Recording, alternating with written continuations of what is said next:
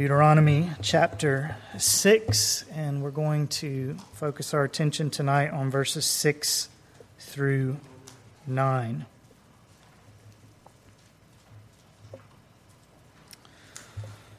Moses writes, These words which I am commanding you today shall be on your heart.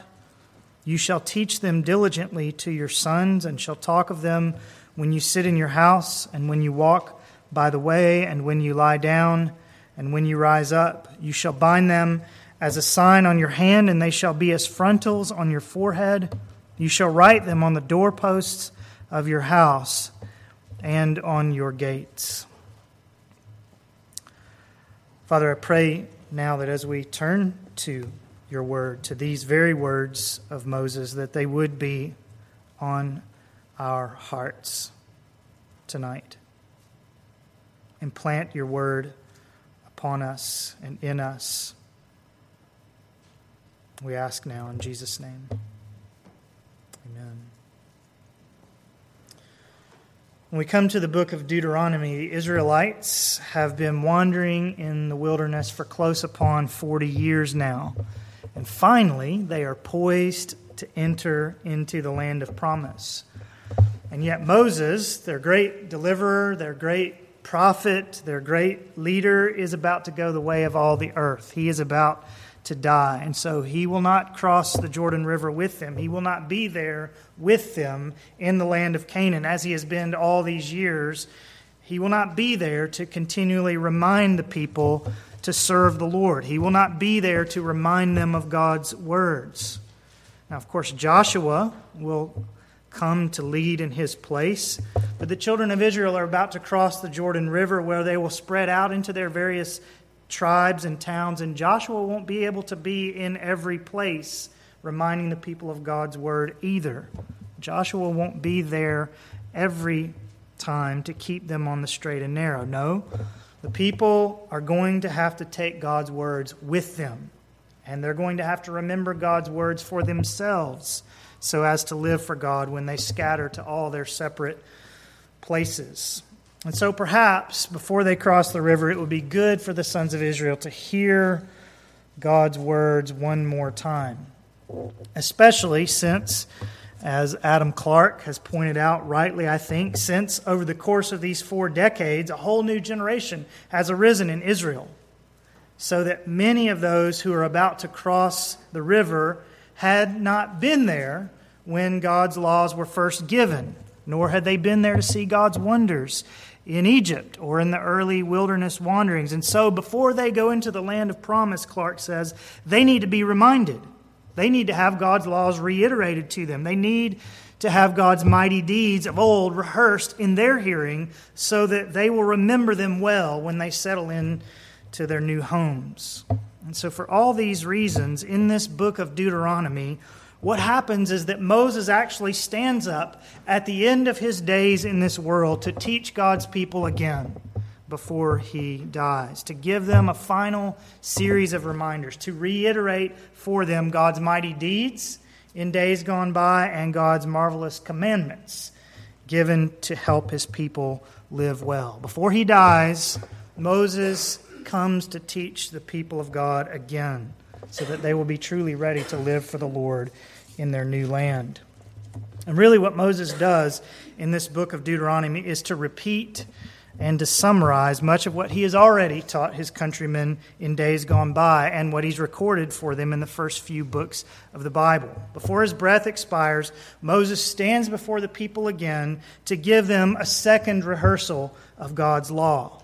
Indeed, that's what the word Deuteronomy means. Second law. Deutero, second, nomos, law. And that's what we have in this book by and large. A second statement, really a restatement of the contents of the law of God that's already been written down and given to the people in the prior teachings and books of Moses. We usually call the books of Moses the books of the law, these first five books of the Bible, because they do contain so many laws, so many commandments to be obeyed, but they also, of course, record a good bit of history too.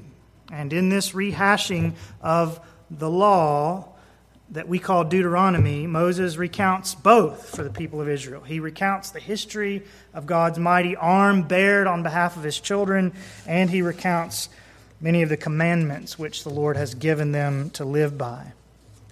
And here in chapter 6, in the middle of these reminders, in the middle of this recapitulation of God's truth, Moses pauses for a brief moment in the midst of all this teaching and recapping to emphasize to the people just how important are these words that he is recounting for them in this book. He doesn't want what he's saying to fall on deaf ears, nor does he wish for the people simply to listen to what he's saying. No, as we heard, Moses is concerned that the people of God actually do something with these words of God's law, which he is laying out before them again. Isn't that what we read in verses 6 through 9? These words which I am commanding you today shall be on your heart.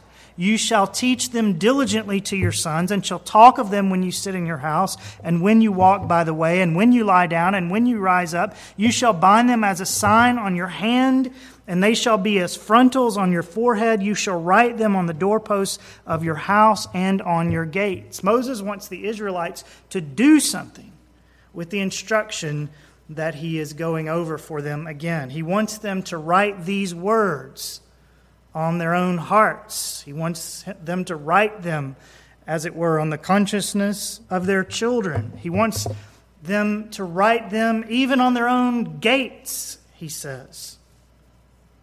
He doesn't want these great speeches that he's giving at the end of his life to be the last time that these people think about what God has said to them. And nor does any preacher, right? He wants them to hear and to act. These words shall be on your heart. And I just want to urge you tonight to do with God's words today what Moses urged the Israelites to do with them so long ago. Now, of course, these words, in the context of Deuteronomy 6, these words refer directly to the content of Moses' speech that he was giving to them at that very time. These words which I'm commanding you today shall be on your heart.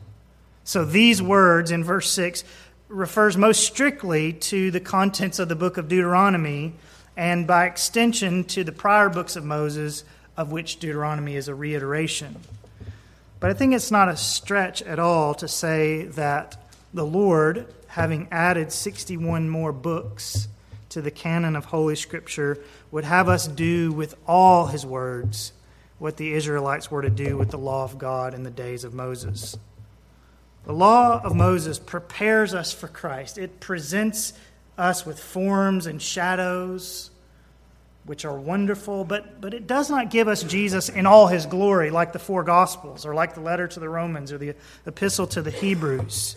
And if the Israelites were to treasure these words, these words that give us the shadow and the form in Deuteronomy and Exodus and Leviticus and so on, how much more ought we to treasure the whole treasure chest of God's Word, which presents our Savior in full color?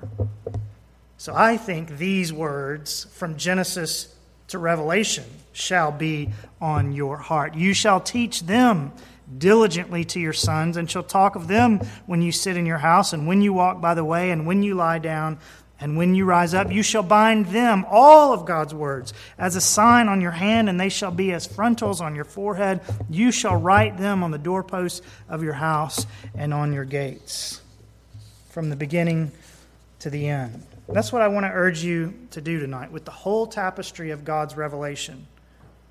And as I said a moment or two ago, I think we can instruct, uh, summarize the instructions in these four verses by saying that Moses and the Holy Spirit who inspired him do not merely want us to hear God's words, but to write them in some strategic places. In three strategic places, in fact. So, first of all, Write these words on your heart. These words which I am commanding you today shall be on your heart. Write these words on your own heart. Now, I know that according to the promise of the new covenant in Jeremiah 31, God is the one who writes his laws on our hearts, right? So it may sound strange that I would say to you, You must write these words on your own heart. But I think that's the idea behind verse 6. Yes, God must ultimately inscribe his word on your heart, but he uses means in order to do so, right? He doesn't come with a stylus from heaven and put his words on your heart. He uses means, and one of the chief means he uses to write his words on your heart and mind is that we put ourselves under these words such that the lettering begins to be stitched into our breasts. These words shall be on your heart. Yes, by the power of the Holy Spirit, but under his influence, these words shall be on your heart by your own diligence. And I think the rest of this passage, verses 7, 8, and 9, bears that out. We're, we're to be diligent with these words, to, to teach them, to talk about them, to post them up where we can see them. Let's just think about how does that diligence play out? How do we go about inscribing God's words on our own hearts today? What does it mean? What does Moses mean when he says, These words shall be on your heart? Well, I think he has in mind, at the most basic level, that God's word should be so much a part of who we are that it would be massaged into our hearts such that it, it, it, will be natural for us to do the kinds of things he speaks about in verse 7. You shall talk of them when you sit in your house and when you walk by the way and when you lie down and when you rise up. He wants God's word to be so much on our hearts, so ingrained in us that it's actually possible for us to discuss it with other people and to turn it over in our minds even when we don't have a copy of it open on the table. That we would actually discuss God's Word at the dinner table and when we walk down the sidewalk and when we lie next to our spouses in bed and at all the moments in between, verse 7. Deuteronomy 6 is calling, perhaps at its most basic level, for us to internalize God's Word. These words shall be on your heart. They need to be internalized. And that happens in a few different ways, doesn't it? We internalize God's words, of course, when we deliberately memorize certain portions of Scripture. Those truths that we memorize begin to be internalized, don't they? And I'd urge you to internalize them in that way.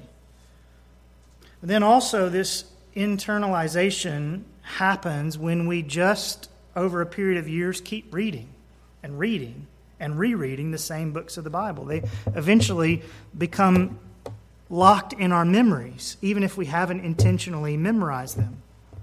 For instance, how many of you could recap the events of the book of Jonah tonight? Not because you've memorized the book of Jonah, but because you've read it so many times, heard it taught so many times that it's finally stuck, right? Not only the sequence of events, but the lessons that come from them, many of them. And if you just read through the Bible enough, year after year after year, you will find that individual verses will stick in your memory too. Although you can't remember ever sitting down to actually memorize them. Some of you can quote Romans 8:28, not because you've sat down to memorize it, but because it just keeps coming up. Romans 5 8, John 14:6, etc. Just reading the scriptures again and again helps them to become a part of who you are, become written on your heart. And of course, this same thing happens not only when you read to yourself or for yourself, but when you put yourself constantly under the preaching and teaching of the word as well. In fact, sometimes hearing a passage preached might burn it into your memory more than simply reading it ever could. Maybe that will happen with these very words tonight. And then there's meditation also, right? when you not only read a passage or hear it taught, but then you go by yourself and you think deeply about what it says and what it means and how it applies to you, turning it over and over in your mind and making it a part of who you are and talking to the Lord about what you've discovered. Meditation. And you can also internalize the Word of God by doing these same sorts of things with other Christians in a group like we do in Sunday school, and I hope some of you do over Sunday lunch, turning a passage over and over in your mind, not by yourself, but with other people, talking it out with other believers, thinking about how it applies. That can make it stick in your heart as well.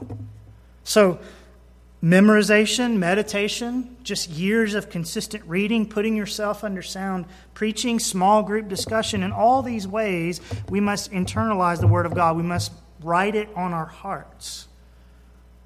And I just ask you tonight, maybe we're at this place in the scriptures tonight because God wants to remind some of us to pick up some lost habits and to begin them again. These words shall be on your heart. But let me say this as well. The idea that these words shall be in your heart speaks to something even more, I think, than just internalization. Because you can memorize something or you can read a book or see a movie so many times that you know it inside and out, but that doesn't mean that you love it, right? These words, to put it in another way, may be recorded on your memory without truly being written on your heart. But I think Deuteronomy 6 calls for both. You must not only know these words, but you must come to love these words. They must be not merely on your mind, but on your heart. How do we do that? How do we make ourselves love God's Word? Well, there's a very important sense, of course, in which we must admit that we can't. Only the Holy Spirit can do that. And again, it's part of His work of conversion, as described in Jeremiah 31. He's the one who writes it on our hearts, He's the one who makes us love the truth. But in saying that the Holy Spirit can do this and we can't force it to happen, does that mean we just need to sit around? and wait for the wind of the Holy Spirit to blow? Well, not exactly. We can't make ourselves love God's Word. We can't make the Word travel those 18 inches from our minds to our hearts. But let me say this the Word will never travel from our minds to our hearts if we don't put it in our minds to begin with, right? You want the Holy Spirit to give you a love for God's Word, then you've got to put it in your mind so that he can work it down into your heart. And so we must do all the things that we mentioned above and then trust the Holy Spirit to grant us not only to internalize what we read and hear, but actually to embrace it, to love it, to hold it dear in our hearts. But as I thought about it, I think there is something else that we can do to help ourselves by the Holy Spirit's power to begin to love God's Word. How can you help yourself in some ways. Again, recognizing that the Holy Spirit will be the one to do it. But what can you do? What are the means you can use to, to help yourself love God's Word? Well, I think we will probably love it more if we not only read it and learn it, but live as though it were true. Live as though the promises were true. Bank your life upon the promises of God. Put yourself out on the kinds of limbs where, if God does not keep his promises, you'll be in a tight spot. Why should you do that? Well, for one, it proves God's faithfulness. But secondly, I wonder if when we put ourselves out on God's promises and we have nothing beneath us but the promises of God, I wonder what effect that has when God does keep his promise, when God does prove true. Don't you think it will make you delight in the promises of God all the more? You don't delight in a flavor of ice cream that you've never tasted before, do you? And I don't think it's too likely that you'll delight in the promises of God if you don't ever experience in real life just how good they really are. And if you don't put yourself in a place where you need the promises, then you won't experience their goodness. If you don't put yourself in a place to need God's promises, if you live, in other words, solely based on your own ingenuity, well, then you'll be hard pressed to really love a promise that you've never really taken seriously or needed, or thought you needed at least. God promised the Philippians, who were generous with their missionary, that he would supply all their needs, right? But how precious is that promise to people who do not give very generously because they want to make sure that they themselves can supply all their needs? The same thing can be said, I think, to not only the promises, but of God's commands. You won't begin to delight in God's commands if you don't put them into practice, because you'll never have an opportunity to see how much better are God's ways than your own. But if you do what God says, and you see how it pleases Him, and you see how He blesses obedience, and you see how God's ways are the happiest ways, well, then the law of God doesn't sound any longer so restrictive, but actually like the blessing that it was intended to be, right? It's the people who actually step out and do what God says who experience the goodness of it. For instance, I would wager that the people who murmur the most about the principle of tithing in the Bible, who don't like that, are probably mostly the people who've never actually practiced it very seriously or very long.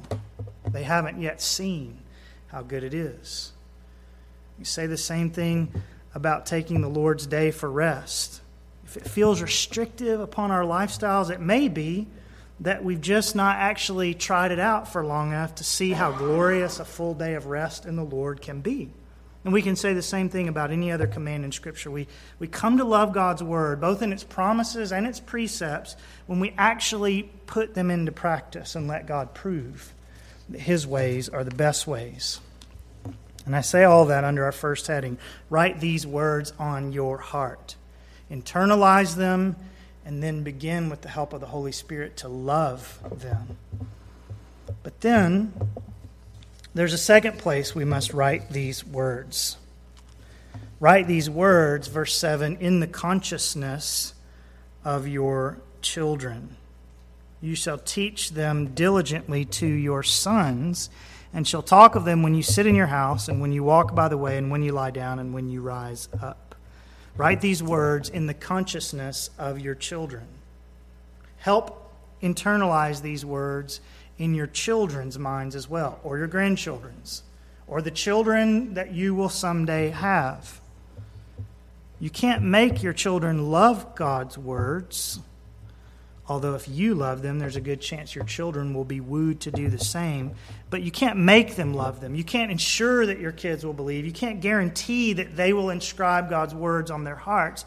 But while they are young, what you can do by means of good training is to do all in your power to write God's words in their memory banks and trust that He will drop them down into their hearts. And parents, grandparents, future parents, I plead with you do not neglect the spiritual training of your children.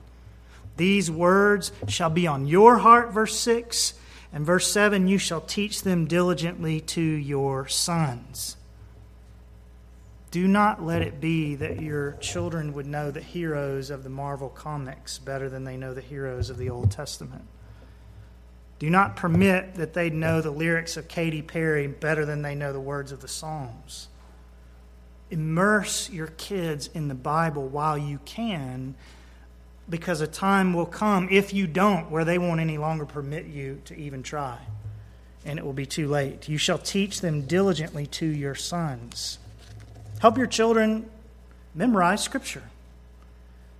If you don't know where to start, Toby just mailed a note to each of the children in her Sunday school class with a verse to learn for the upcoming series of Sunday school lessons. So start there if your children are in that class.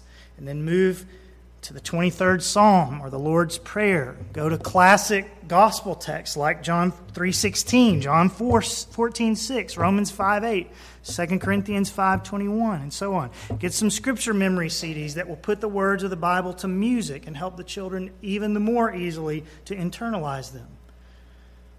And then, beyond just memorization, read the Bible with your children every single day. Gather them for family worship, 10 to 15 minutes each morning or each evening, and just read a passage of Scripture and talk about it briefly and ask them some questions and try to help them see how it applies to them and pray together about what you read and then sing a verse or two of a hymn or a psalm. And you'll build a lifelong habit that your children, Lord willing, won't quickly abandon even when they have families of their own. You can also take a copy of our children's catechism from the front uh, tract case, my first book of questions and answers, and help them learn that too. It will make them, by the time they're 12 years old, better theologians than most church going people in this country that are adults. And if you help them learn it, it will sharpen your sword as well. And then also, parents, in addition to these things, help your kids love the church. Help them love this place and these people where they come and are taught God's word. Speak well of your church in your home. Bring the children to church with ultimate, dogged consistency. No lazy excuses for staying home. Get them in Sunday school. Get them in missions, memory, and music at 9 o'clock on Sundays And in worship, let them see that you want to be here too. I heard Voddie Baucham speak about this some years ago how one of the best things children will get out of being in the worship service is the impression that God is really important to mom and dad. So, scripture memory, family devotions, catechism, church. Does that sound like a lot? Well, not if you care about your children's souls, and not if these words are actually truly on your heart. These words shall be on your heart. And then also, verse 7 you shall teach them diligently to your sons.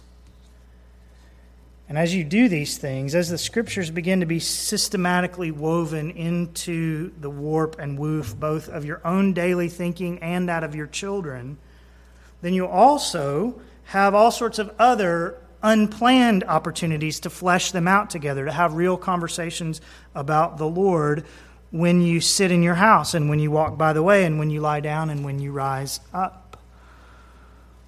Now, this can be intentional too, right? You can just start up a conversation about something in the Bible when you're driving to the grocery store or when you're sitting at the dinner table. But also, if you're really teaching your children diligently in the more preset ways, if you and your kids really have Scripture on the brain, then all sorts of daily circumstances become what someone has called teachable moments. So when you see that really humanistic sign, slogan on a billboard, or when you find yourself sitting in the emergency room, or when your child's whining about the food portions or is afraid of the dark, or when dad's been impatient again, if you've taught your children diligently, then in all those circumstances, you'll have a scriptural basis from which to discuss each of those things. So that the Bible will not simply be the book that we read at church or in family devotions, but it will be a living letter that we can now apply to every situation in which we find ourselves and about which we can talk, verse 7, in all sorts of times and places. When we sit in our house, when we walk by the way, when we lie down, when we rise up, we always can talk about the Lord. So then take these words and write them on your own heart and write them into the consciousness of your children. And then, thirdly, in order to help you do the previous two, write these words in conspicuous places. Write these words in conspicuous places, in places that you will see. I think that's what Moses is on about in verses 8 and 9 when he tells people to take God's words and tie them on their hands and insert them into their headbands and write them on their doorposts and gates. The idea was not, as the Pharisees later twisted it, to show how spiritual, spiritual you were by having Bible verses tied here and there all over your body. The point was that God wanted people to put portions of the Bible in various conspicuous places where they would regularly see them and be able to remember their God. So, for instance, Deuteronomy 6, 4, and 5, just the two verses before our verses tonight, those two verses are among the most important passages in the Old Testament. Hear, O Israel, the Lord is our God. The Lord is one. You shall love the Lord your God with all your heart and with all your soul and with all your might. Those are important enough verses that someone might want to have them engraved on a wristband or carved over the door of his house or even written on a little piece of parchment and stuck inside the brim of his hat or in his headband so that those verses can be pulled out regularly wherever you might be and read as a reminder. I think that was the point of these Bible verses that were to be written here and there and even tied sometimes to people's body. Adam Clarke, once again, is helpful. The commentator Adam Clarke is helpful here, commenting as follows on verse 8. When a person wishes to remember a thing of importance and is afraid to trust the common operations of memory, he ties a knot on some part of his clothes or a cord on his hand or finger, that his memory may be wedded to recollection and his eye affect his heart. God, who knows how slow of heart we are to understand, graciously orders us to make use of every help. And I think that's the point of verses 8 and 9 that we make use of every help in keeping God's words always before our conscience, consciousness. So if you if you do tie a little string on your finger or put a little uh, clothespin out on the table or put a paper clip on your notes or whatever it may be to help you remember X, Y, or Z, how much more should we make use of every help to keep God's word in front of us? Now, for us, it may mean slightly different things than what the Israelites would do with tying them on their hands and, and putting on them on their foreheads, but maybe not all that much different. Maybe it means for you writing certain powerful verses on a post it note and sticking them on the bathroom mirror where you'll see them every day. Or maybe you place a particularly important text of Scripture on the desktop background of your computer or on the back of a business card that you will always keep in your wallet. If you're struggling with doubts, it might be some great Bible promise. If you're struggling with sin, it might be some black and white commandment.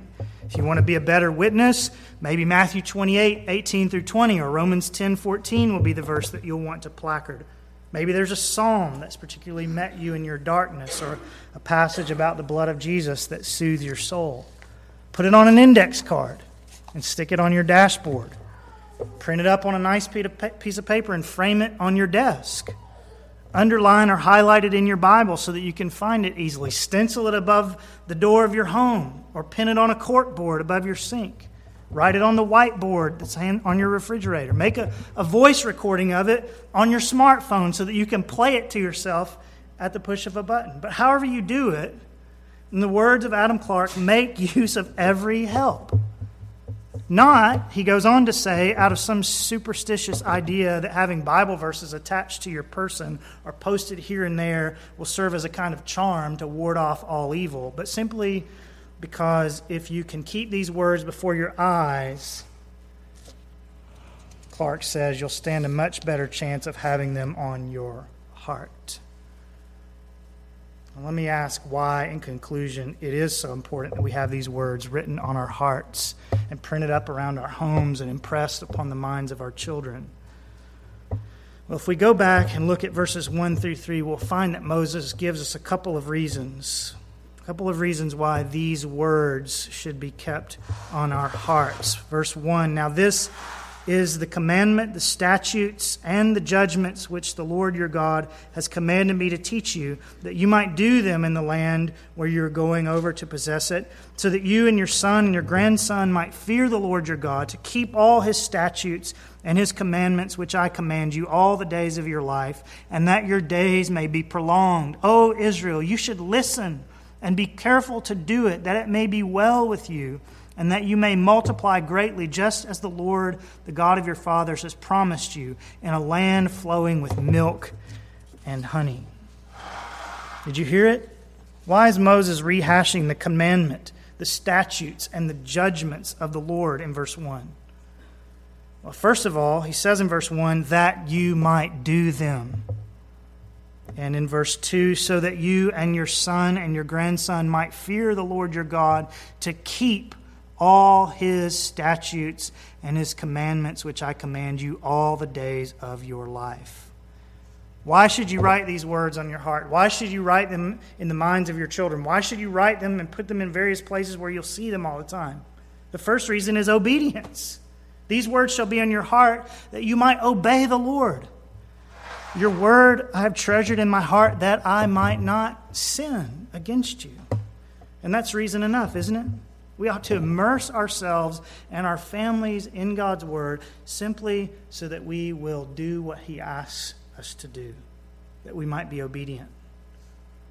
But then Moses also says that this obedience leads to blessing. Listen to verses 1 through 3 again and hear the progression he makes. Now, this is the commandment, the statutes, and the judgments which the Lord your God has commanded me to teach you, that you might do them in the land where you're going over to possess it, so that you and your son and your grandson might fear the Lord your God, to keep all his statutes and his commandments, which I command you all the days of your life, and that your days may be prolonged. O Israel, you should listen and be careful to do it, that it may be well with you, and that you may multiply greatly, just as the Lord, the God of your fathers, has promised you in a land flowing with milk and honey. Now, those promises about long days and land and multiplication were given specifically to national Israel as they prepared to enter a physical land of promise. And they may not apply exactly in the same way to us today, but I think you'll agree the principle still applies. If you obey, God rewards obedience. Obedience to the Lord and to His word always turns out better for us than trying to do things our own way.